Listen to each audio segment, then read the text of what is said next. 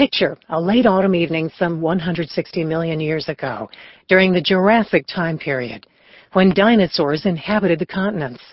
The setting sun hardly penetrates the shimmering surface of a vast blue-green ocean, where a shadow glides silently among the dark crags of a submerged volcanic ridge. When the animal comes up for a gulp of evening air, it calls to mind a small whale, but it cannot be. The first whale will not evolve for another 100 million years. The shadow turns suddenly and now stretches more than twice the height of a human being. That realization becomes particularly chilling when its long, tooth-filled snout